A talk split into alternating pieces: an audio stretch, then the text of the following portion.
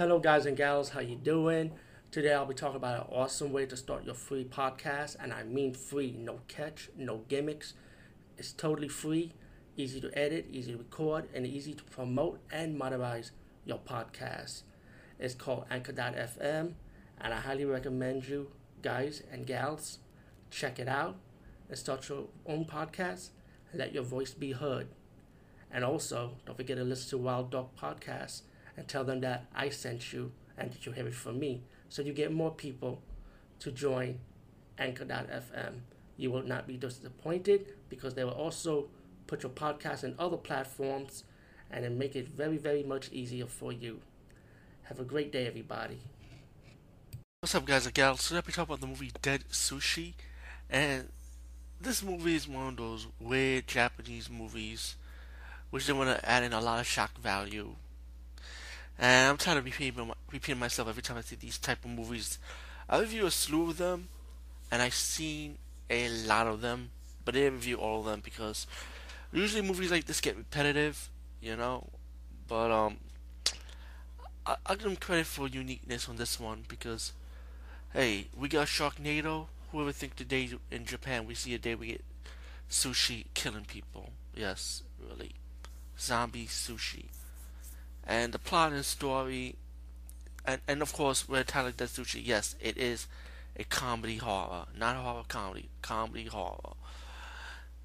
And um, the movie's about this um Japanese girl learning to become a sushi chef with her dad, but she always failed because the dad doesn't how she makes sushi. So she runs away from home, works in a hotel, get bullied by the other hostess, and one day these VIP businessmen and a woman will come to the hotel inn to relax. Meanwhile, you got this um, hobo that he has a serum to make dead sushi come to life.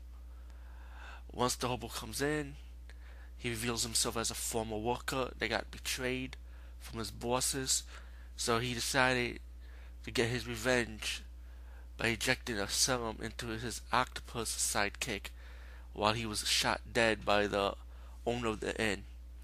So then, this octopus will make land on sushi fishes and inject the serum liquid, like liquid in, into into fish, and the sushi come to life. And the sushi end up talking, killing people in the hol- in this Holiday Inn ho- ho- Japanese hotel, and um, they all have their own personality while people in the inn have to survive and try to fight the sushi off. And um, the woman had a sidekick, an egg sushi that talks. It's like a little Pokemon, like a little Pikachu. And he ended up talking, and he's like that little egg sushi that gets picked on by the other sushi because he's not a fish, you know. So he has powers to shoot acid. Um, U.S.